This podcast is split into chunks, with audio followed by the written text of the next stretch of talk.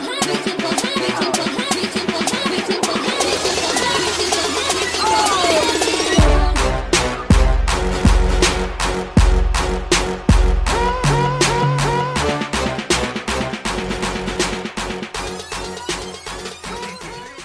Willkommen zu einer neuen Folge bei The Age of Iron. Heute mal wieder mit einem weiblichen Podcast-Gast und zwar der Helene Fiedler. Helene, ich freue mich extrem, dass du heute da bist und die Zeit gefunden hast. Und ja, stell dich doch gerne einfach mal kurz vor, dass die Leute auch wissen, wer du überhaupt bist. Ja, hallo Daniel, danke für die Einladung zum Podcast. Ich bin ja selber schon ein bisschen Podcast erfahren, aber ich freue mich immer über, über neue Einladungen, auch mal woanders Gast sein zu dürfen. Ja, mein Name ist Helene Fiedler. Ich werde in Kürze 32 Jahre alt. Ich bin ehemals Bikini-Athletin, also habe quasi 2014 das erste Mal die Bühne betreten. Bis, ich glaube, 2017 habe ich mitgemacht. Hm.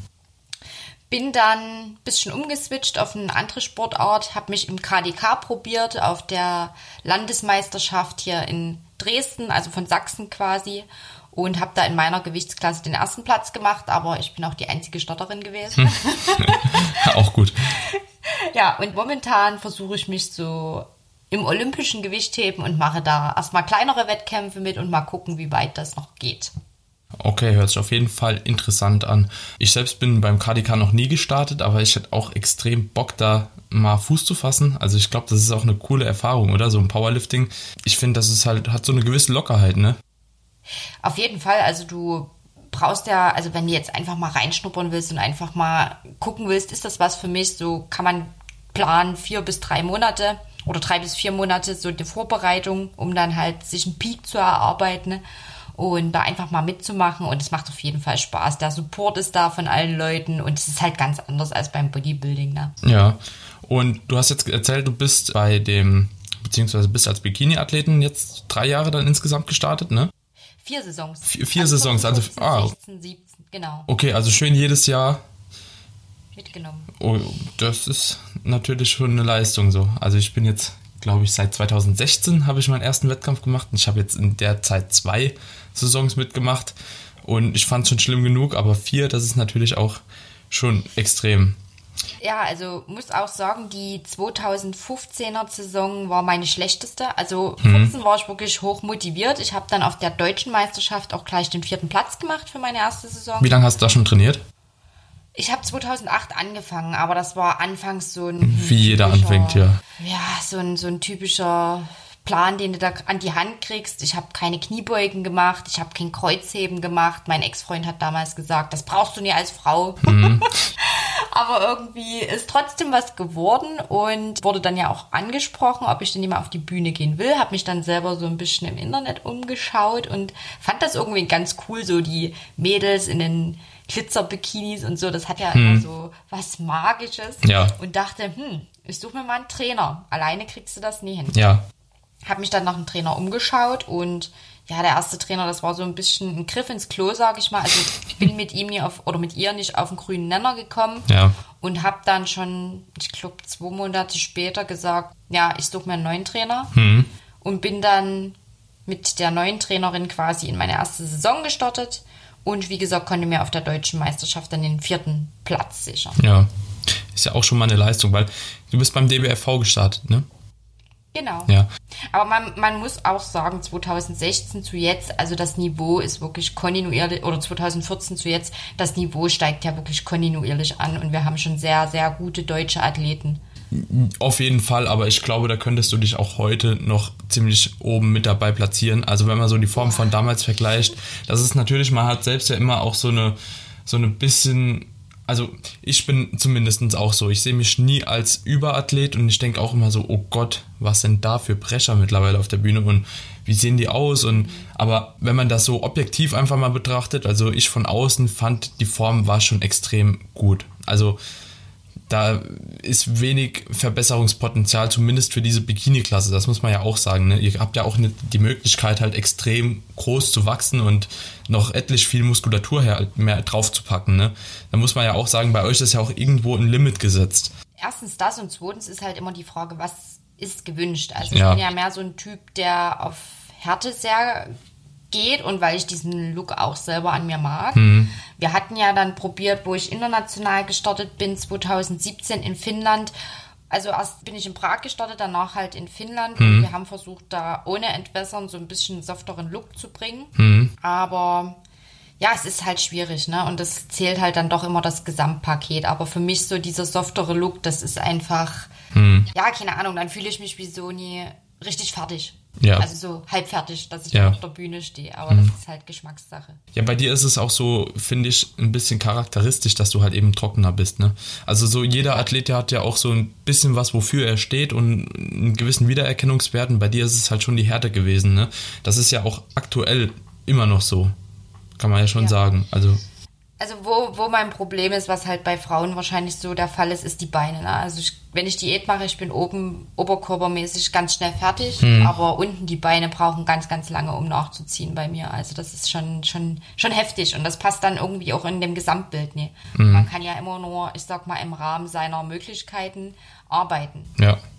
dann bist du oben zu hart und unten halt ja, zu genau. Und weich. Dann ja. verliert man Volumen und dann wird es schwierig. Ne? Mhm.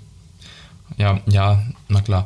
Und du hast jetzt aufgehört, weil du keine Lust mehr hattest auf die Bühne, weil es zu anstrengend wurde mit der Diät oder was war so der Grund, dass du dann gesagt hast, okay, ich versuche mich jetzt mal in einer anderen Sportart?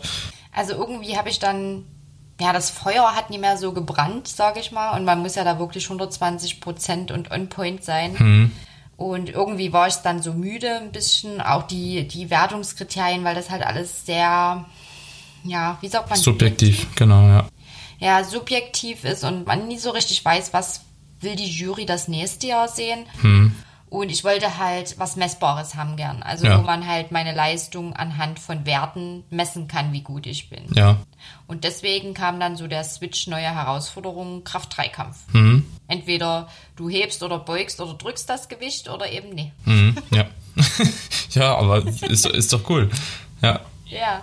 Und, und es war halt ein ganz anderes Training als ähm, wie für die Vorbereitung. Obwohl wir in der Vorbereitung auch recht kraftorientiert gearbeitet haben, aber zum Ende zu muss man ja da ein bisschen rausgehen wegen Verletzungsgefahr und so weiter. Mhm.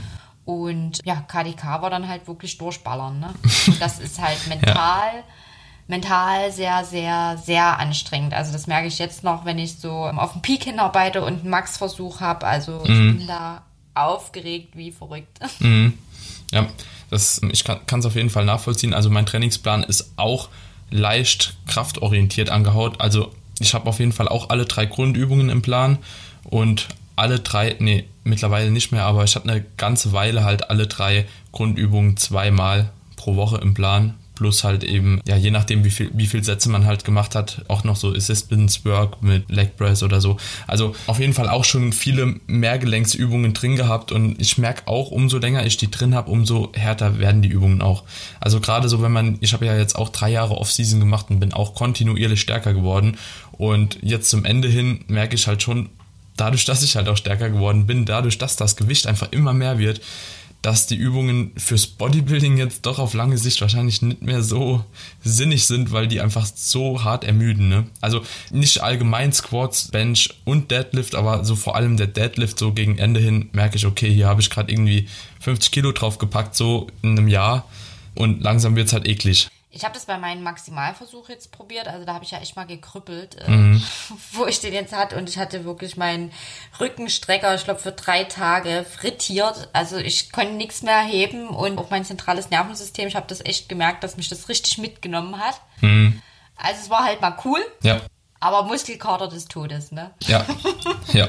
Also ich finde es auch extrem. So vor allem, dann steht man vor so einem Lift vor dem Training und ich erkenne mich halt jedes Mal wieder und ich gehe vorher schon und sage, boah, irgendwie habe ich ein bisschen Angst vor dem Lift. Ja, ja. So mental, also gerade so beim Heben, bei Squats und bei Bench geht das vollkommen klar, aber beim Heben, da denke ich immer so, oh Gott, gleich heben, gleich heben, scheiße. So, er macht den ersten Satz und dann fange ich an und ich denke immer noch so, mh, mm, bitte, der zweite kommt, der wird auch noch easy, so, und dann beim dritten merke ich schon, ich bin komplett eigentlich schon frittiert. und dann musst du den noch irgendwie so hochheben und, oh nee, ey. Also, das kostet mich auch extrem viel Zeit im Training, so. Also, ja, an so einem ja. Satz Deadlift, beziehungsweise an der Übung Deadlift mit vier oder fünf Sätzen bin ich safe eine Stunde dran. Mit Warm-up und so. Und dann ja. ist das halt schon, ja, vielleicht ein bisschen nachteilhaft fürs Bodybuilding. Also ich muss sagen, heben finde ich gar nicht so schlimm. Bei mir sind es echt so die Kniebeuge, ne? Hm. wo ich da denke so, boah, und dann so der erste Versuch ist ja sowieso immer so komisch und erstmal hm. reinkommen und. Ja. Oh. Ja, ich, ich, ich kann es gut nachvollziehen. Was, was war denn letztendlich der Grund für deine Entscheidung, dass du dann den Bühnensport komplett verlässt? Also ich sag mal so, du warst ja in der Bikini-Klasse und die ist halt mega subjektiv, das ist ja klar. Aber zum Beispiel wäre ja auch der nächste Schritt vielleicht gewesen, in die Figurklasse oder so zu wechseln. Oh. Also da, dafür bin ich definitiv zu dünn. Mhm. Also gerade äh, für DBFV, ich weiß nicht, wie es mit GNBF aussieht, wobei GNBF Bikini wäre ich viel zu trocken und viel zu hart wahrscheinlich. Also weil mhm. da sind die Mädels ja schon noch also die ja. Männerklassen sind da echt gut, mhm. aber die Frauenklassen so. Hm. Ja, ja, ja, es ist halt, kommt extrem wirklich auf die Person an. Ne? Also ich habe auch schon extrem trockene gesehen, aber die werden teilweise wirklich schon wieder abgewertet. Genau, so, und das, das ist, ist ja das Problem, so ein bisschen ja. schade. Ja, aber es ist halt Bikini, ne? Aber bei der GmbF hättest du ja zum Beispiel auch in der Figurklasse starten können. Da bräuchtest du ja nicht so die, die extreme Muskelmasse, wie sie beim DBFV zum Beispiel gefordert ist. Aber das ist nicht so mein, also die Posen und so, das gefällt mir alles nicht. Mhm. Ne? Ich ja. bin halt so ein Bikini. Bikini-Mensch. Also ich habe mir noch nie Gedanken darüber gemacht, eine Klasse höher zu starten. Mich haben das auch welche gefragt, ob ich im IFBB eine Klasse höher, habe ich gesagt, also selbst für Bikini bin ich dort schon recht dünn, ja. oder dünn, ja. sag ich mal. also was da jetzt manchmal für in Anführungsstrichen Brecher auffahren und wenn ich dann international gucke, gerade die IFBB Pro League, äh, ist auch nicht ganz so die Richtung, die ich anstreben würde oder das Bild, was vermittelt werden sollte, mhm. finde ich. Ja. Also das ist mir schon zu doll ja. für Bikini. Ja. Ja, also nachvollziehbar ist das, denke ich, auf jeden Fall. Also für mich zumindest finde ich auch cool, wenn man dann entscheidet, okay, man geht jetzt dann einen anderen Weg, versucht sich mal in anderen Sportarten und da hast du definitiv, denke ich, mit dem KDK. Und was machst du noch?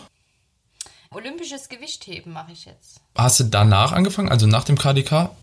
Ja, also KDK habe ich dann auch keine Wettkämpfe mehr gemacht, also weil das halt mental sehr, sehr anstrengend ja. für mich ist. Ja, also selbst jetzt schon das normale Training, ne, hm. was ich da so mache. Ja. Und wollte eigentlich so die Crossfit-Richtung, aber Crossfit, hm, viele Wiederholungen auf Zeit ist für mich kontraproduktiv, weil ich bin auch so ein Mensch, ich äh, reiß dann durch, egal wie die Technik ist. Hm. Und dann weiß ich, ich verletze mich eher, als dass mir das gut tut. Hm. Und ähm, habe mich entschieden, mich im Verein anzumelden und ähm, Reißen und Stoßen zu lernen. Hm ordentlich und dort geht es halt wirklich, die Bewegungsabläufe und die Technik ganz sauber hinzubekommen. Ja. Das ist halt wirklich ultra schwer. Also mir fallen sowieso so koordinative Sachen, so Gymnastik-Sachen fallen mir ganz schwer, diesen Ablauf zu erlernen.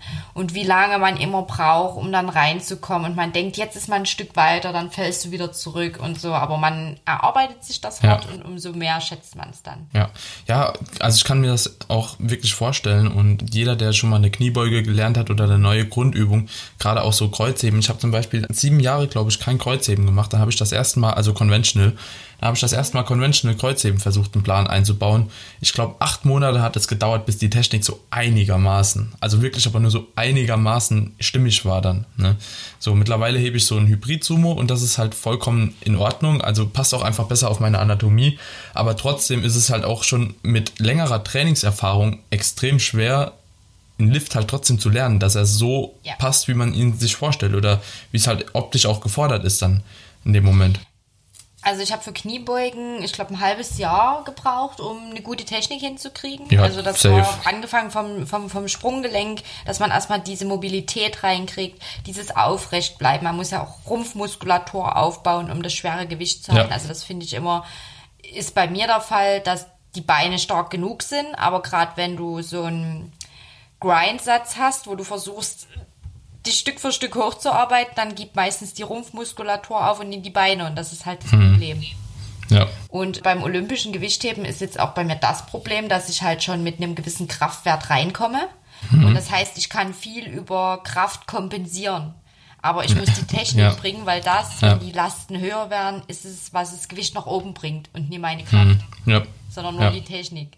Mhm. Und das ist halt, ich reiß halt manchmal, keine Ahnung, reiß da einfach so im Stand irgendein Gewicht hoch, genauso wie jetzt das Ausstoßen. Da bin ich noch weit weg von meinen eigentlichen Kraftwerten. Da ist auch viel mein Kopf, dass ich halt Angst mhm. habe, das äh, Gewicht über Kopf zu pressen ganz schnell. Ja. Das ist halt ungewohnt. Mhm. Ich habe auch immer so ein bisschen Ja, mir wird dabei schon so ein bisschen schlecht, wenn ich dran denke, was passieren würde, wenn die Schultern irgendwie nach hinten einklappen würden und das Gewicht halt nach hinten fällt. Das ist so, also, so eine Horrorvorstellung irgendwie von mir. Ich habe das letztes bei jemandem gesehen, aber du lässt es eigentlich los. Also wenn du merkst, es fitscht nach hinten weg, dann lässt du ja die Stange los und das fällt hinter dir runter. Mhm. Aber Hofft man, man dann. Richtig, ja, naja, man muss aber auch richtig die Arme nach hinten machen, weil dort machst du es fest. Ja. Weil wenn du es weiter vorne hast, dann kommst du in die Hocke nie rein und der Schwerpunkt stimmt wieder nie. Und, aber es ist schon beeindruckend, so die Lasten, die manche da so bewegen.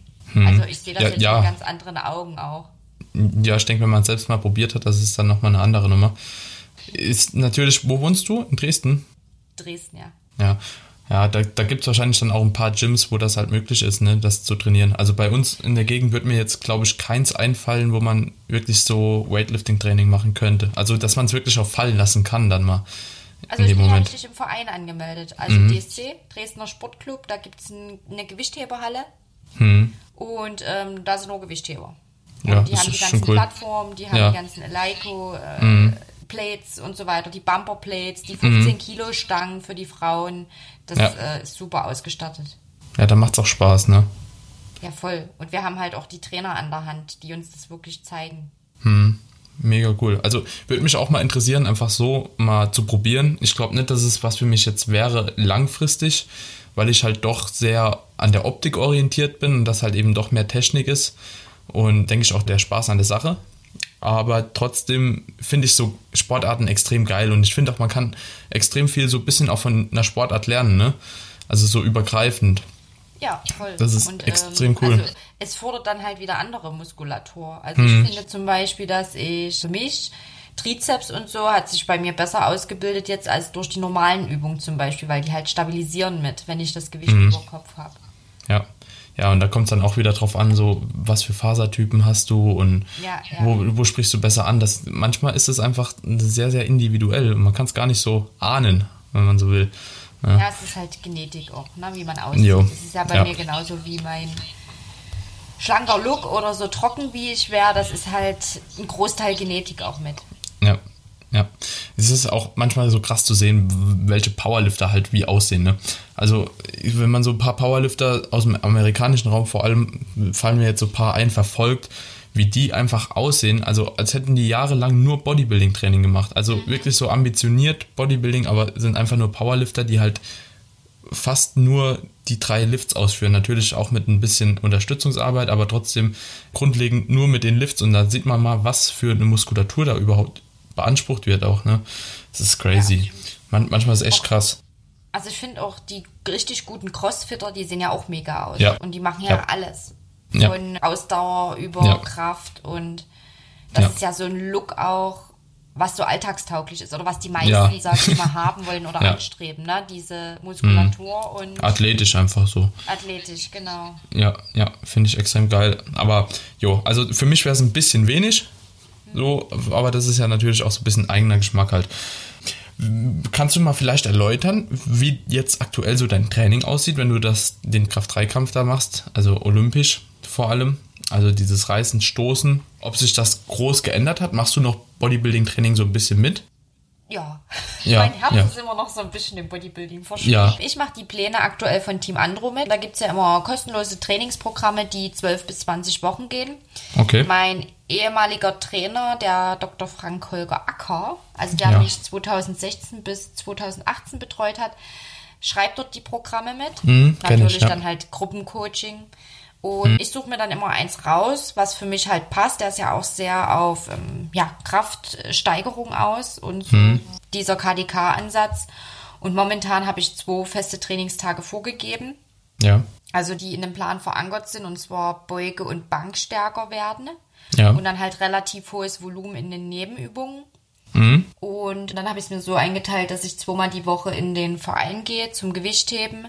Ja. Ich mache dann meistens noch was Ausdauermäßiges, sowas wie Freeletics, Rudern, Laufen, Kettlebell-Zirkel mhm. oder ja. dann auch mal TRX oder Schwimmen, sowas Regeneratives. Also ich versuche da sehr breitensportlich mich aufzustellen. Also auch schon richtig athletisch halt, kann man schon sagen. Ja, ne? da, also da ist ja wirklich alles dabei dann. Mhm.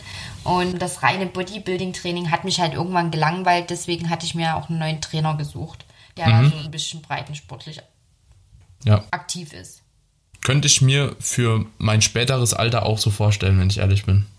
Dass ich da so auch so ein bisschen von diesem stupiden Gewichte-Training einfach weggehe und ein paar mehr Komponenten nochmal mit reinnehme.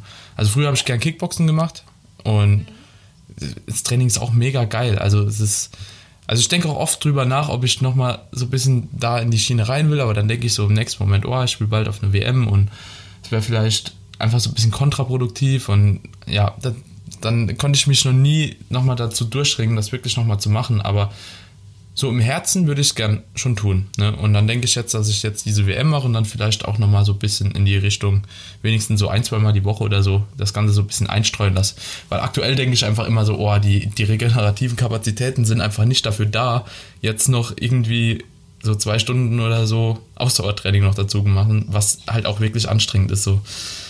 Ja, es kommt mhm. ja auch darauf an, wie, wie sehr man sein Training aufsplittet. Ja. Ich bin jetzt auch nicht so der Fan wegen Brust und Schultern einfach ins Training zu gehen. Mhm. Das kommt halt bei mir bei die anderen zwei Tage immer mit rein. Ja. Und bei den Ganzkörperübungen tust du ja quasi ohne dein, deine Schulter abschrauben, die muss ja irgendwie auch mitarbeiten. So. Ja.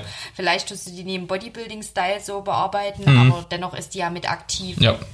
Und ähm, ich sag mal so, Ausdauer macht dich halt auch für dein Krafttraining besser, was halt so Laktatabbau und so weiter zu tun hat. Und damit schaffst du wieder mehr Wiederholung im Krafttraining. Ja, ja, es ist ja, aber du weißt selbst, wie die Gedankengänge sind in dem Moment und ja, ja das ist halt immer recht schwer zu vereinbaren mit sich selbst. ich also, denke, da muss man erstmal an den Punkt kommen. Ja, ich muss auch Abstriche machen, das ist mhm. klar. Ich werde in keinem wahrscheinlich richtig gut sein. Ja. Aber ich bin stärker als der schnellste Läufer mhm. und schneller als der stärkste Bodybuilder. Das ist auch was. Ja, ist auch, was. ist auch was. Das ist auch immer so witzig, wenn die Bodybuilder irgendwie auf einen KDK-Wettkampf gehen, ne? Ja. Und dann einfach, also vielleicht nicht die stärksten Heber sind, aber die sehen halt am besten dabei aus. Ja, das stimmt. Wobei ich sagen muss, Tim Budesheim zum Beispiel, der hat ja auch echt Kraft. Ne? Ja, es, Kraft. Gibt, es also gibt, gibt viele, gibt viele, die so gute Hybridathleten sind, finde ich. Also ja. sind schon, vor allem, weil es halt mittlerweile auch so ein bisschen populärer wird. Das stimmt, ja. Ja, finde ich auch cool. Beziehungsweise diese Angst vor dem Katabolismus ja. geht so ein bisschen weg. Ja, zum, zum Glück. Zum Glück. Ja. ja. aber cool, wie sich das Ganze so entwickelt. Also ich finde es richtig cool und ich denke, irgendwann werde ich auch so ein Hybridathlet werden. Früher oder später, es wird sich noch ein bisschen Zeit lassen, aber kommt. Für mich steht halt eben so der Spaß an der Sache. Also, dass mir halt wirklich so das Training, dass ich gerne da reingehe, dass mich das ablenkt von meinem Alltag und dass mhm. ich so einen Ausgleich habe. Und wie gesagt, irgendwo war ich dann am Punkt bei diesen stumpfen Pumpen, das hat mir halt einfach nichts mehr gegeben so. Ja. Also ich finde es immer noch geil halt, das, das, das Schöne an diesem Bodybuilding-Training ist halt für mich einfach, dass sich das auch so bei mir so ein bisschen gewandelt hat wie früher. So, ne? Früher habe ich halt ohne Plan groß trainiert. Also ich, klar, ich hatte einen Trainingssplit, ich hatte irgendwie so Übungen, die ich mir aufgeschrieben habe mit Wiederholung, bla bla bla. Aber so mittlerweile halt mit so richtiger Planung, also Trainingssteuerung, mit Zyklen, mit Deloads und so weiter und so fort mit einer Auslastung, die eben gehittet werden muss, macht es doch schon mehr Spaß. Also mir auf jeden Fall, weil ich halt eben immer konkret an den Zahlen sehe. Also ich notiere mir auch dauerhaft immer alles, was ich mache. Und ich sehe halt immer, dass ich stärker werde. Und ich werde besser und besser und besser. Und wenn sich das optisch dann auch noch so widerspiegelt, dann macht es halt eben schon Spaß, ne? weil ich halt ins Training gehe und denke, okay, heute mache ich nochmal ein PR. So, und das spornt halt eben mehr an, wie wenn man sich damals gar nichts notiert hat und dann einfach hingeht und denkt, ja, heute macht man ein bisschen Brust-Bizep und alles schön und gut. Ja, also das ist so ein Ding, das macht mir auf jeden Fall auch Spaß. Also da hat sich das Ganze auch so ein bisschen gewandelt für mich. Ja gut, wenn man so ein Ziel hat oder so auf Progress hinarbeitet, dann ist das ja wieder was anderes, mhm. als wenn man nur, ja, zum Bespaßen ins Gym geht. Ja, auf jeden Fall. Jetzt habe ich mal noch so eine andere Frage und zwar hast du eben ja schon gesagt, du bist relativ lean die ganze Zeit. Tust du Kalorien tracken? Ja, also ich habe es zwei oder drei Mal probiert ohne. Mhm weil ich manchmal so das Gefühl habe, boah, jetzt das muss doch einfach mal so gehen. Aber für mich äh, hat sich wirklich rauskristallisiert, ich komme mit den Tracken einfach besser klar. Für mich funktioniert das, weil ich bin ein Mensch, ich kann echt viel essen. Hm. Hab halt diesen Sattfaktor nie so wie vielleicht normale Menschen, wenn die eine Mahlzeit essen. Und ich bin dann halt total schnell drüber. Hm. Weil man muss halt auch lernen, ich muss nicht immer übervoll sein, um zu denken, ich bin satt. Ja. Man ist ja auch schon ja. eher satt, beziehungsweise hat jetzt alle Nährstoffe vielleicht aufgenommen. Ja. Bloß dieser Kopf ist halt noch so mhm. matsch von der Bodybuilding-Zeit, wo man diese Binges hatte und sich ja. voll gefressen hat bis zum Get-No, mhm. bis man wirklich dann fast geplatzt ist oder gekotzt hat, so mhm. ungefähr. Ja. Und da ist mal wieder reinzugrufen. Also für mich ähm, ist Tracken ein gutes Tool. Hm. Ich muss das nie ablegen, komme damit gut klar. Und solange man sich da nicht zu sehr geißelt, ist das alles fein. Ja, finde ich auch. Finde ich auch cool, dass du es übernommen hast, auch obwohl du jetzt halt eben nicht mehr so ganz ambitioniert in die Bodybuilding-Richtung trainierst, weil das ist nämlich auch immer so, eine, so ein Ding. Ich finde eigentlich, tracken sollte jeder. Also jeder Mensch auf der Welt, der sich irgendwie mit seiner Figur beschäftigen will und abnehmen will oder zunehmen will, sollte einfach tracken. Punkt. Es gibt halt auch ganz wenige, die wirklich so einen richtigen Flow haben, ne? Also Ja, die wirklich ja. konstant ihr Gewicht eigentlich so halten und wirklich so einen natürlichen Rhythmus haben. Ich meine, wir haben jetzt Essen überall um, Ja. uns rumherum. Ja. Und keiner muss mehr hungern und das ist ja ganz schlimm. Ich meine, mal Hunger zu haben ist nicht schlimm. Man kann Ja. Mhm. das auch mal aushalten. So. Ich meine, man kennt es ja von der Diät, warum also nie im normalen Leben auch mal kurz ein bisschen Hunger erleiden. So. Ja. Und ich bin halt dann auch so, ich versuche zwar dann hier rumzusnacken, aber die Verlockung ist dann größer. Und so Mhm. sehe ich halt, wenn ich es tracke, habe ich die eins zu eins dieses Feedback oder diese, diesen Wert, Ja. wo ich denke, hoi, das macht ja doch ganz schön was aus. So. Mhm, ja. Finde ich aber ein guter Ansatz, sollte, sollten sich ein bisschen mehr Leute meiner Meinung nach damit beschäftigen. Ja, ich meine, zunehmen und abnehmen, wenn man gesund ist, ist ja ein einfaches Prinzip. Ne? Warum nehme ich Mhm. ja. zu, warum nehme ich Ja, ab? ja. Und was dann noch hormonell vielleicht so reinspielt, das sind andere Sachen, Ja. aber bei den meisten Menschen ist es ja so. Ja. Und jetzt ist es halt, ich esse, also ich habe ein Fitbit jetzt schon seit Jahren und esse eigentlich nach dem, wie mir das anzeigt. Also. Ehrlich? So als, Wo- als Wochenschnitt, ja. Also Mhm. den Output, den ich da habe und das funktioniert einwandfrei. Also ich kann mich da super da noch richten. Also bei mir funktioniert es gar nicht. Du hast ein Fitbit oder was? Ich, ich habe auch eine Fitbit, aber wenn ich danach essen würde, dann wäre ich fett des Todes. ja, weil die so viel anzeigt, ne? Ja, aber wirklich maßlos zu viel. Ich glaube 500 Kalorien pro Tag oder so. Ich habe Okay. da, ich hab da Tage mit 4700 Kalorien. Ich esse im Schnitt vielleicht 3,6, 3,7. Und, und Aber, aber gut, wenn man das weiß, dann kann man das ja auch einordnen und Ja, dann kannst du ja. eben sagen, okay, das zeigt immer zu viel Ja. an und du hast trotzdem so einen ungefähren Richtwert. Ja, also ich denke ich denk auch für jemanden, der sich nicht so mit sich selbst befasst und das Ganze auch nicht so trackt und macht, also der hat da auf jeden Fall schon mal einen guten Richtwert. Also ich tracke ja auch jeden Tag mein Gewicht. Ich weiß nicht, ob du das Ja, auch machst. Also ich wiege mich ja. jeden Tag gu- ungefähr auch zur selben Uhrzeit und rechne dann einfach meinen Ge Gewichtsschnitt aus. Guck, was ich letzte Woche gegessen habe, vorletzte Woche gegessen habe und rechne mir dann einfach so aus, wie viel halt mein Verbrauch ist und dann esse ich danach, weil das einfach sicherer ist. Also so für mich, weil die Fitbit halt eben ja, wie gesagt, also bei mir extrem abweichend. Ich hatte früher, ich habe jetzt die Ionic. Früher hatte ich mal eine Blaze und da war es besser. Also die war eigentlich relativ genau, aber das hier ist, weiß nicht, irgendwie ein bisschen merkwürdig. Ich habe die Charge Ja. 2 und jetzt die Charge 3 und Mhm. äh, ja, das ist eigentlich, passt eigentlich ganz gut. Bei meiner Freundin kommt es auch hin.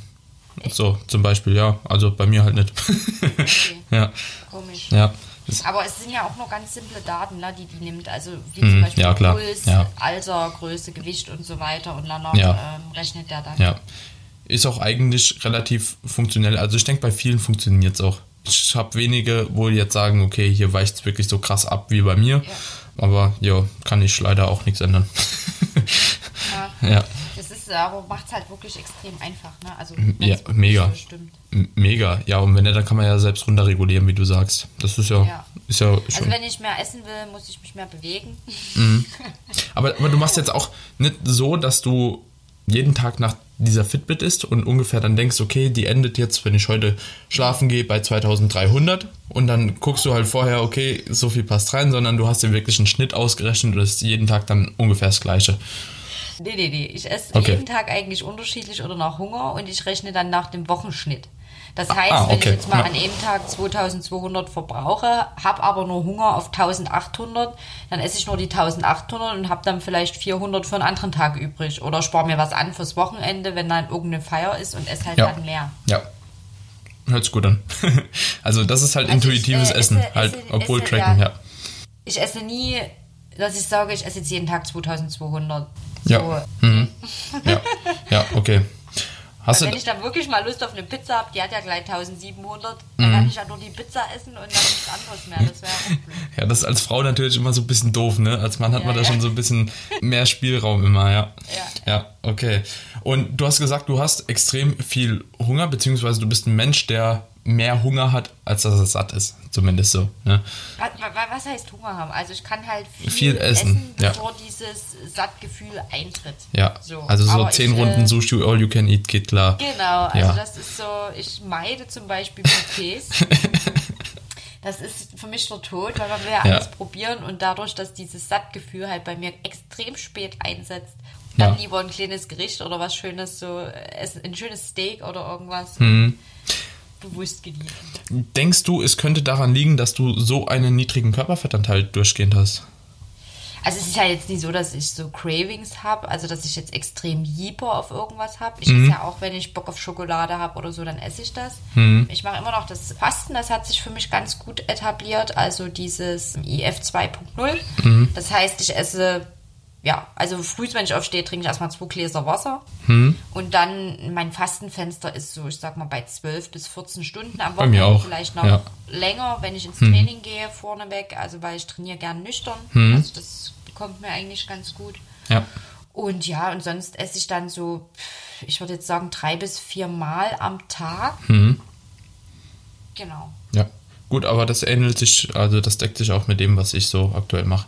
Ich mag es auch nicht direkt aufzustehen und dann erstmal irgendwie einen Shake reinzuhauen oder Boah, nee. das geht, also habe ich auch gar keinen Bock drauf, weil ich meistens abends dann halt auch ein bisschen mehr esse, beziehungsweise Ja. gegen Abend hin und dann stehe ich halt auch schon auf und bin eigentlich noch relativ zufrieden. Also es kommt selten vor, dass ich jetzt dann denke, okay, jetzt hier, ich brauche was zu essen.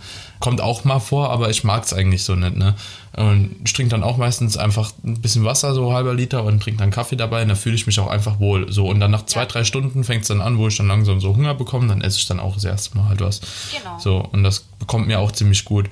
Äh, Ich frage aber deswegen, also ob du denkst, dass es an dem Körperfettanteil liegt, weil ich zum Beispiel auch bei einem niedrigeren Körperfettanteil halt eben äh, durch diesen Body Set Point ist, denke ich, bei mir einfach extrem hoch und bei einem niedrigeren Körperfettanteil bis zu, also beim Mann muss das jetzt natürlich ein bisschen umrechnen, aber ich glaube bis so 16 Prozent, ja 16 Prozent könnte man ungefähr sagen, habe ich durchgehend eigentlich immer Hunger. So, und dann kommt irgendwann der Punkt, da habe ich einfach keinen Hunger mehr. Und, aber so, da musste ich erstmal rankommen. Das hat, ja, das, das hat ja viel mit Leptin auch zu tun. Auch also klar, ja. Ja, und ja. sowas. Mhm. Also was ich zum Beispiel immer mache, jährlich und was ich auch jedem empfehlen würde, ist immer mal ein Blutbild zu machen und verschiedene Werte abzurufen. Das sind zwar alles Igel-Leistungen, also das heißt alles Mhm. Ja. selbst bezahlt, das bezahlt die Kasse nie. Ich sehe es halt immer wie ein Check fürs Auto, das muss man auch Mhm. Jährlich durchchecken lassen und das ist für einen selber. Und wenn ich überlege, ich bin jetzt 32, das heißt, ich habe vielleicht 33 Prozent meines Lebens hinter mir, wenn es gut kommt, so. Mhm. Und muss halt noch 66 Jahre, äh, 66 Prozent mit diesem Körper leben. Ja. Dann investiere ich da ein bisschen rein. Und gibt's halt wirklich so, also bevor man auch irgendwas supplementiert, wie zum Beispiel Vitamin D3, würde ich erstmal meinen Spiegel bestimmen lassen. Weil die Beschreibung, auch was die äh, Supplementenfirmen da hinten drauf schreiben, was man nehmen soll, stimmt teilweise nicht. Bei mir stimmt die Supplementierung, die dort angegeben ist, auch nicht. Ich muss Ja. das für mich individuell machen. Ja. Und ich lasse halt Schilddrüsenwerte und so weiter, lasse ich immer checken. Hm. Und äh, wenn da irgendwas ist, dann äh, könnte man da natürlich eingreifen und Aber- gucken, aber- woran es liegt. Du hast jetzt aber keine Krankheit oder so. Nee. Okay. Ja. Ich frage deswegen, Also weil ich habe fühl halt. ich fühle mich gesund und bin fit und leistungsfähig und das ist halt immer so ein guter, guter Faktor, ne? Ich finde auch, wenn je schlanker man ist, also bei mir ist das so und ich kenne das von vielen anderen, desto höher wird die Leistung auch oder desto leistungsfähiger wird man, wenn man das clever macht, wenn man clever diätet und dann Ja. hat man so einen richtigen Leistungspeak. Bei mir ist es eher so, wenn ich zunehme, wäre ich träger. Ja, also natürlich kommt irgendwann der Punkt, dass man träger wird. Ich äh, spreche hier aus Erfahrung. Ich habe anfangs habe ich noch so 12.000 Schritte gemacht, so safe jeden Tag, einfach weil es mir gut getan hat, weil ich gedacht habe, so okay, das muss sein. So mittlerweile bin ich froh, wenn ich auf 7.000 im Schnitt komme. Das ist halt, jo, ich, bin halt schon mega faul geworden und das halt eben zunehmend in der Offseason. Also umso schwerer ich bin, umso länger brauche ich, also ich brauche mehr Schlaf, ist mir erstens aufgefallen. Und ich bin einfach extrem faul geworden. Ich bin nicht mehr essfixiert. So, ich normal immer 400 Gramm Gemüse, 400 Gramm Obst, jeden Tag. So, wirklich, das war dreieinhalb Jahre oder so. Und mittlerweile, ich bin noch zu faul, mir irgendwas zu kochen. So, ich esse seit gefühlt sechs Wochen die gleichen Lebensmittel, einfach weil ich zu faul bin, irgendwie nur Gedanken drüber zu machen, was ich anders essen könnte. So, das ist also ist von dem einen Extrem in das andere irgendwie gerutscht. so ab einem gewissen Punkt, also ich wette jetzt, wenn ich eine Woche Diät mache, dann klärt sich das wieder so, dann komme ich schon mal so auf einen Nenner, aber so aktuell ist genau umgekehrt wie bei dir. So, das Also ist kann ich- extrem kann mir krass. vorstellen. Ich hatte ja damals so meine ersten Saisons einen ganz strengen Ernährungsplan und Mhm. immer dasselbe Essen, Reis, Hähnchen, Brokkoli und so. Ey, boah, ich kann jetzt keine Mhm. drei Tage. das- Also ich habe so Standards, Basics, die ich wirklich immer gerne esse. Das sind Haferflocken, die könnte ich bis Mhm, tot ich auch, ja. ja. aber so manche Sachen, ich bin dann halt so mega experimentierfreudig und was es halt alles für Obst und Gemüse gibt und so, damit das zu kombinieren, das macht halt mega Spaß. Ne? Also Mhm. Ja, so ich- Sachen, die ja, man nie hat. Ne? Ja, ja. Aber- Also ich kann das 100% nachvollziehen, weil ich halt selbst auch so war, aber jetzt irgendwie bin ich halt in das andere Extrem gerutscht und das ist halt auch einfach dem Körperfettanteil und den ganzen Hormonen, die damit halt verbunden sind, auch irgendwo geschuldet halt, ne? Aber es ist auch nicht schlimm, ich mache ja bald noch meine Prep, so dann wird sich das alles ändern. Was ich, zum Glück ist bei mir halt eben so, dass ich lange Zeit auf nichts verzichtet habe. Also seit 2014, auch bei der Prep, war ich schon so, dass ich gesagt habe, okay, ich mache Your Macros. Ich gucke einfach, dass ich einen gewissen Anteil an Obst, Gemüse habe, gesunde Fette esse, mein Protein gedeckt bekomme und dann einfach schau, was halt noch reinpasst. So. Und so habe ich es mir auch einfach extrem leicht gemacht. Genau. So, So, und- hatte ich das bei meinen Diäten dann auch gehabt. Also die letzten Ja, zwei. ja. Also ich hatte halt einen Block vorgegeben, Ja. damit die Mikronährstoffe und so alles ordentlich gedeck gedeckelt Mhm, ist. genau. Und den Rest, wie ich mir das zusammensuche. Ja. Ja, aber wenn ich überlege, ich habe mit, also mein tiefstes war 1700 Kilokalorien in der Diät. Und wenn Ach ich was. überlege, ja, ich müsste jetzt damit zurechtkommen, boah, das wäre ganz schön traurig. Wie viel, wie viel isst du aktuell? Im Schnitt so, je nach Bewegung, zwischen 2,2 und 2,4. So zum Halten dann. Zum halben Jahr. Ja. Okay, also. Aber ich, habe halt auch einen hohen Output, ne? Also ich bewege mich halt extrem viel. Und Alltagsbewegung ist sowieso King, was Du- du- Kalorienverbrauch angeht. Du wiegst auch nicht so viel, ne? Ich wiege jetzt um die 54 Kilo, ja, Mhm. genau, auf 1,64. Ja. Ja. Das, ja, okay, das ist halt schon extrem traurig für mich auch zu hören, so wenn ich mit 1400 Kalorien die letzten sechs Wochen diätet habe als Mann. Oh. Das ist dann, Oh Wahnsinn.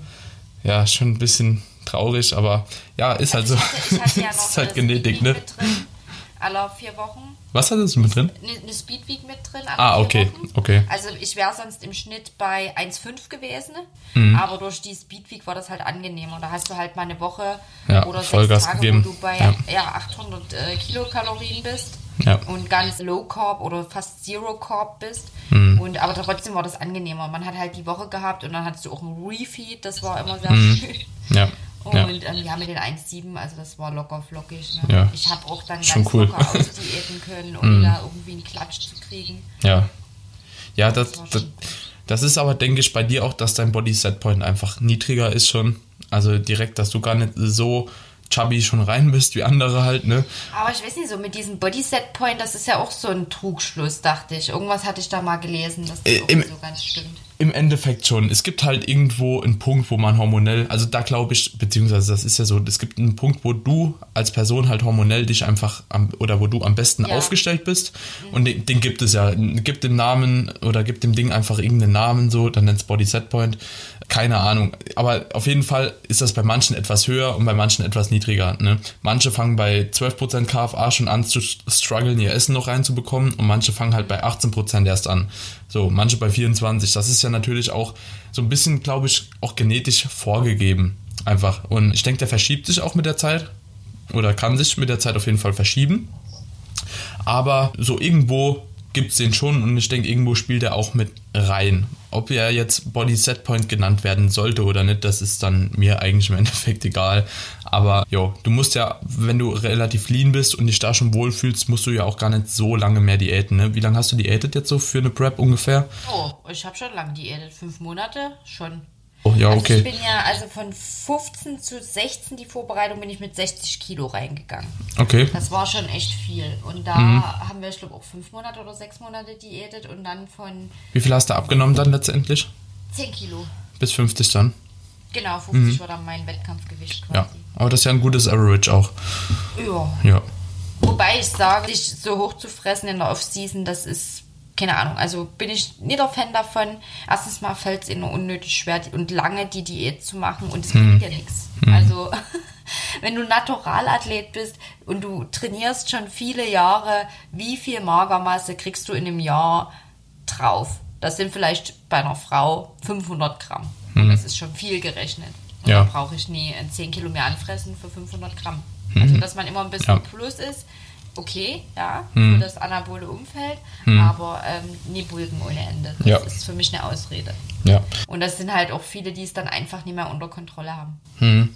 Ja, ja, das, und der Fokus geht auch so ein bisschen verloren, finde ich, auf das Ziel.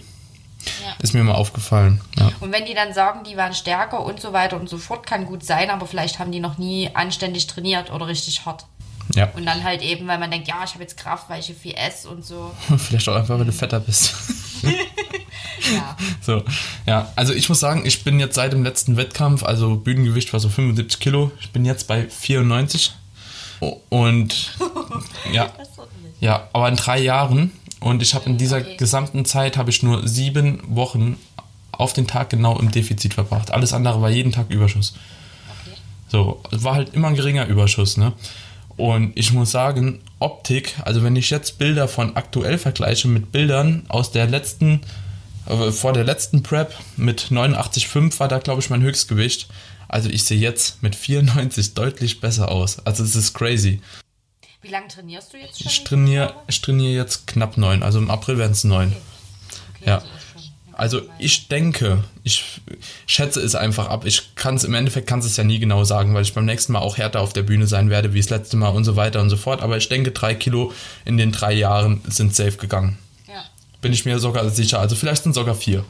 Ich hoffe auf vier, wenn es drei sind, bin ich aber auch zufrieden. Ich finde das halt für mich auch so ganz schwierig einzuschätzen. Das ist auch der Grund, warum es mich vielleicht scheut, so auf die Bühne zurückzugehen. Man will ja dann doch besser sein als ja. die Jahre davor. Ja. Und mir fällt das halt ganz schwer äh, einzuschätzen, ob es denn so ist, weil man mhm. sieht es ja mhm. eigentlich nur am Ende dann. So, wenn man wirklich in Wettkampfform ist, ob man dann wirklich besser aussieht, mhm. ob man plastischer aussieht ja. oder ja, ja. schwierig. Und das ist, ist der Struggle und die Angst ist es wirklich mega schwierig. Aber ich muss auch sagen, jetzt bei mir, ich habe auch die ganze Zeit wirklich rein Hypertrophie-Training gemacht. Also ich habe mir für gar nichts anderes Zeit genommen, nur Hypertrophie. Dauerhaft. So, und habe mir auch wirklich kaum Minicuts gemacht, sondern habe einfach versucht, alles mitzunehmen, was geht. Und jetzt bin ich auch mittlerweile halt nach dieser langen Zeit an dem Punkt, wo ich einfach keinen Hunger mehr habe. So, ne, weil wenn man so lange im Überschuss ist, ja. irgendwann ist es dann halt einfach mal der Punkt, so, man hat halt alles gegessen, man hat alles probiert, man hat alles reingefittet ja, so nach dem letzten Ben Jerry's, dass ich mir halt, keine Ahnung, bevor ich die 19 anderen gegessen habe, so dann war es halt auch nichts mehr Besonderes irgendwann. Ja. Wann startest du wieder? Also ich, wann, wann, ist geplant? Also 24. Oktober ist die WM jetzt ah, ja. und ich denke, das ist mal so der Hauptwettkampf und dann gucken wir einfach, ob vielleicht drumherum noch irgendwas Passendes fällt halt. Ja. Und wann, wann, wann startest du mit der Vorbereitung? In zwei Wochen. oh, also jetzt nochmal nächsten. Ja, also der Podcast wird wahrscheinlich jetzt ein bisschen später rauskommen. Ah, ne, nächste Woche Donnerstag, denke ich, soll der rauskommen.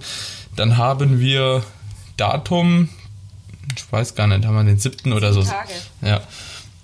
6. Ja, Februar dann, ja, zwei, elf Tage dann. Am 17. Februar haben wir geplant, Diätbeginn zu machen. Ja. Schön. Ja. wer fett geworden ist, der muss halt auch viel diäten. Ne? Das ist halt immer der Nachteil. Aber das. Aber guck, das dir, guck dir Roman Fritz an, ne? Ja. Also das ist ja so ein Phänomen, dieser Mensch. Ja. ich bin gespannt, wie der in 14 Wochen aussieht, muss ich gestehen. Ja, also der ist ja schon mega hart jetzt, ne? Der ist ja schon mega hart. Ja. Also ich bin echt äh, gespannt, was da noch rauskommt. Ich ja. hoffe, er bleibt verletzungsfrei diesmal. Ja, ich auch. Aber ich bin, bin guter Dinge, irgendwie. Ja. Ich habe ein gutes Gefühl. Ja. Ja, aber ich mache auch mit Diätpausen und so, ne? Also ich werde nochmal, so. ich werde jetzt, äh, ich denke, zwei oder drei Zyklen fahren wir jetzt, also so insgesamt zwölf Wochen haben wir, glaube ich, geplant. Zwölf bis 14 Wochen, dann erstmal durchziehen und dann machen wir einen Monat erstmal so einen Break. So, Krass. ja, dass wir einfach gucken, dass sich alles nochmal so ein bisschen regeneriert, auch gerade so hormonell, dass das dann alles nochmal ein bisschen auf den Dampfer kommt, weil das ist ja auch so eine Sache, einfach wenn du halt, jo, schon drei Monate Diätes hast, schon 10 Kilo abgenommen hast oder was, und dann noch weiter halt eben, also das alles in einem Stück zu machen, das ist auf jeden Fall ätzender, ne? Und so kann ich nochmal so ein bisschen mich auch psychisch halt, denke ich, von dem ganzen Zinnober befreien und dann mache ich halt weiter nochmal. Also ich bin gespannt, ich denke, das wird cool. Aber wobei ich denke, wenn ich immer drin wäre, so eingegroovt, dann noch mal rauszugehen, boah, das würde mir wahrscheinlich auch schwer fallen. So. Mhm. Kann ich mir vorstellen. Ich denke, das ist aber sehr individuell auch.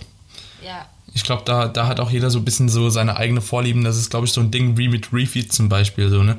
Ob ein Tag Refeed jetzt wirklich deine Form irgendwie verbessert, dir, dir einen krassen Vorteil bringt oder nicht, ist halt immer so fraglich, aber deiner Psyche geht es halt eben damit halt vielleicht besser. Ne? Manche wollen ja, vielleicht einfach durchziehen. Ist halt auch wieder Leptin. Ja, Also im- diese Ausschüttung. ja, ja, vor allem halt bei zwei Tagen. So, bei einem Tag ist es ja auch wieder so ein Ding, ob da jetzt wirklich schon was passiert, ist die Frage.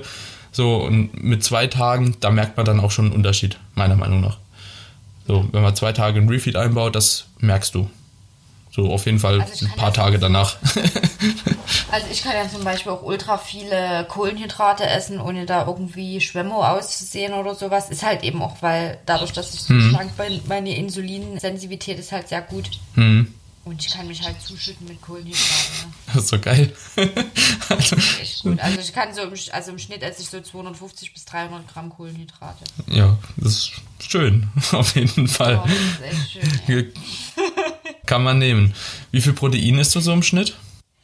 Oh, das versuche ich relativ moderat zu halten. So 100 bis maximal 120 Gramm mehr. Nee. Mhm. Okay. Und Fett dann den Rest einfach Fett 60, eher, 60 also Gramm. ja. Mindestens Das ist- 50, ja, mindestens 50, am besten höher. Mhm. Also ich bin meistens immer so bei 60, 70 Gramm. Wenn wir gerade bei Fette sind, was hältst du eigentlich so von diesen ganzen ja, Diätansätzen, Low Carb, Low Fat, bla bla bla? Favorisierst du da irgendwas? Also ich habe ganz früher, wo ich mal selber versucht habe, so Diät zu machen, ähm, Low Carb. Ich sah aber auch total ausgelutscht aus. Das, bin da halt sahst du auch Low Carb aus, ja. das ich echt an. Und also ich kann auch sagen, alles, was so in ein Extrem geht oder wo man halt einen Makronährstoff so ausschließt, ist im Endeffekt nichts anderes als eine Mangelernährung.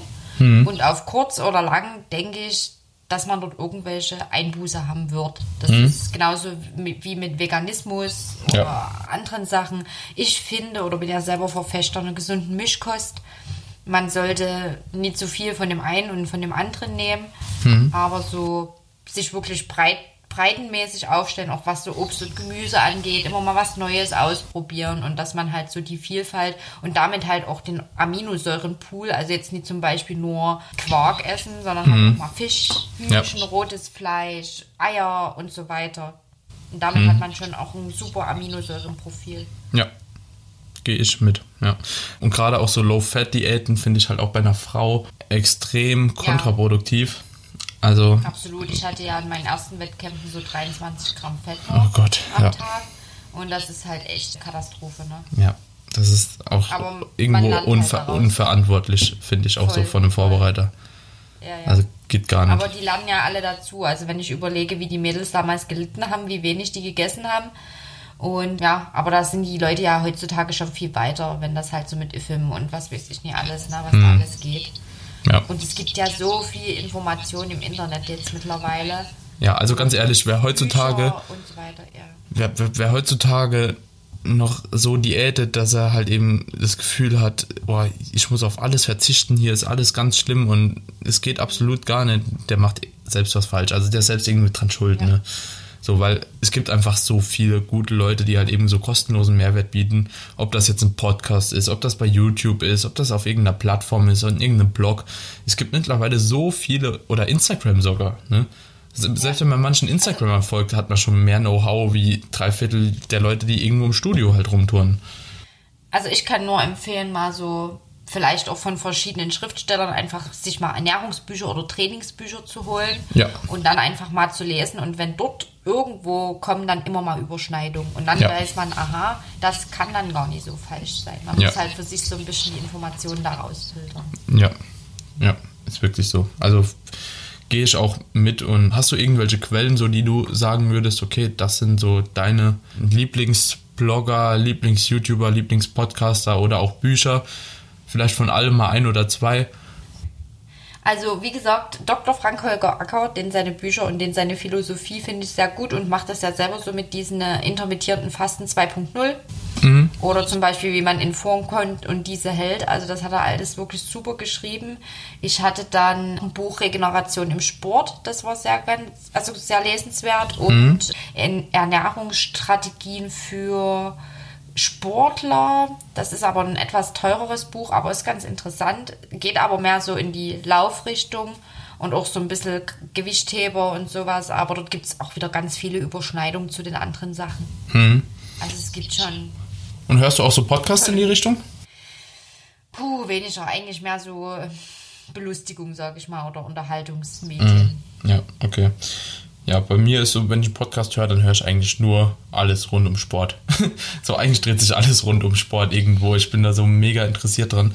Das Ja. ist eigentlich, ja, Also ich lese auch gern bei Andro, ne? die haben ja auch immer tolle Artikel und ähm, Mhm. guck dort rein. ist auch qualitativ, finde ich, echt gut geworden. Ja, Also voll. kann man wirklich mitarbeiten. Bietet super Mehrwert, finde ich auch, und ist halt schön gebündelt so. Und ansonsten suche ich dann halt im Internet mal was zusammen. Von Ja. Philipp Rauscher hatte ich mal das Supplementenbuch, das fand ich ganz gut. Oder Nahrungsergänzungsmittel hieß das. Und da war mal zusammengefasst von allen, was das überhaupt bringt und welche Ja. Studien es da dazu gibt. Das finde ich halt auch immer ganz interessant. Ja, das ist echt ganz cool. Welche Nahrungsergänzungsmittel nimmst du noch so? Oh Gott, ich nehme so viele. Aber ich muss auch sagen, ich bin ja gesponserter Athlet Ja. und äh, muss sagen, ich nehme es halt eben auch, weil ich es kostenlos kriege. Anders kann ich es nie sagen. Aber was halt wichtig ist, finde ich, ist zum Beispiel Vitamin D3 und K2, nachdem man das bestimmt hat. Omega-3, Zink. Ich nehme Jod. Auch extrem wichtig, Leute. Ja. Jod, das meiner Meinung nach unterschätzteste Supplement ist überhaupt, beziehungsweise Ja. ist ja nicht mal, ja doch, kann man auch als Supplement zählen. Also viele haben das gar nicht. Also Jod gibt es ja nicht so oft zu kaufen, aber da, ich habe auch schon drüber nachgedacht, wäre es nicht mal eine Idee, Jod zu bringen, aber anscheinend gibt es das schon. Also ich, ja, Jod nehme ich von, also kaufe ich mir auch bei Amazon, ne? Ja, Das ist ja, ja. Was es da gibt. Und dann nehme ich noch so für Lebersupport zum Beispiel Mariendistel. Ich nehme für, ähm, für den Darm noch so eine Milchsäurenbakterien in flüssiger Form. Mhm. Schmeckt so ein bisschen wie Apfelessig. okay. Genau, und so ein Probiotika. Ja, Okay. dann gibt es halt noch einen Haufen andere Sachen. Die, also Kreatin, ja, das ist noch wichtig. Haha. Ja. Also Und dann halt eben so anderes Zeug noch, was ich halt frei kriege, was jetzt aber vielleicht gar nicht so notwendig wäre. Ja. Also hast du auf jeden Fall schon viel genannt, was ich gut finde, so Lebersupporten, so mache ich alles gar nicht. Was ich noch extrem cool finde auf jeden Fall ist Magnesium. Finde ich auch so ein Standardding, das aber schon ganz sinnig sein kann bei dem einen oder anderen. Dann L-Citrullin finde ich auch extrem gut. Und dann Ich wer habe jetzt mal mit, mit grünen, grünen, äh, Grüntee-Extrakt. ja, Grüntee-Extrakt jetzt angefangen. Ich hatte sonst immer grünen Tee getrunken, Mhm. aber ich muss ein bisschen aufpassen mit meinem Koffein, muss ich ein bisschen haushalten. Ja. Und bei den Kapseln hat man halt diesen Koffeineffekt ausgewirkt, äh, ausgeblendet und äh, nehmen die jetzt noch mit. Ja. Ja. Mit Grüntee-Extrakt habe ich mich selbst eigentlich noch nie beschäftigt. Warum nimmst du die? Ähm, auch so Fett, Fettverbrennungseffekt und Antioxidantien, ne? Ja. Ja, und bei dem Fettverbrennungseffekt, halt das ist halt auch immer so das Ding, weißt wie viel, wie viel wirkt das halt wirklich, ne? So im Endeffekt. Auf jeden Fall, aber Antioxidantien ist schon eine feine Sache, vor allem wenn man halt eben wenig Obst und Gemüse isst, Leute. Ne? Also deswegen esst immer euer Obst und Gemüse. Genau. Da macht man schon mal nicht viel falsch. Okay, also ich denke, das ist auch so ein guter Schlusspunkt, oder? Haben wir eine schöne, knappe Stunde geredet. Hat mich auf jeden Fall mega gefreut. War ein cooles Gespräch. Hat mir selbst Ja, mega viel Spaß gemacht. Kann ich Und nur zurückgeben. wenn die Leute dich finden wollen irgendwo, wo finden die dich? Also auf Facebook bin ich aber nicht mal so aktiv, muss ich zugeben. Irgendwie Ja. ist es tot. Ja, ist echt tot. Ansonsten Instagram Helene unterstrich Fiedler. Dort bin ich zu finden. Poste zwar nicht so viele Bilder, aber bin in meiner Story sehr aktiv. Von daher, ja, nimmst die Leute ja auch ziemlich gut mit, was deine sportlichen Ja, ja. Aktivitäten auf jeden Fall angeht. ach, ich finde das Ist- immer lustig. Diese ganzen Outtakes ist eigentlich immer das Geilste. Gehört aber dazu irgendwo. Ich finde so authentisch sein, dass es halt gibt wenige, die es noch sind und deswegen macht es auch eigentlich meistens Spaß, so von den Leuten, die es halt noch sind, die Stories zu schauen. Also mir macht das extrem viel Spaß. Cool. Alles klar. Gut, Leute, ansonsten wisst ihr Bescheid, wenn euch der Podcast gefallen hat, dann gebt dem Ganzen ein Abo, gebt dem Ganzen eine Bewertung, haut es in eure Story, supportet den Podcast, dann kann er weiter wachsen. Und ansonsten, Helene, wünsche ich dir auf jeden Fall noch einen schönen Abend und vielen Dank, dass du da warst. Danke. Und dann kann ich noch kurz ein kleines Werbung, eine kleine Werbung einblenden. Hau mal eine haben Werbung rein. Ein, ein, ein, ein, Ah, ja, stimmt, stimmt. Dünner. Oh.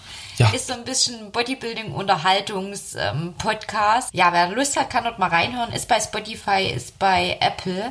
Und wir haben immer ganz interessante Gäste. Läuft zwar über Patreon, das heißt, man muss ein bisschen was plätschen, aber bekommt da auch was dafür, für sein Geld. Und ja, vielleicht hört ihr mal rein.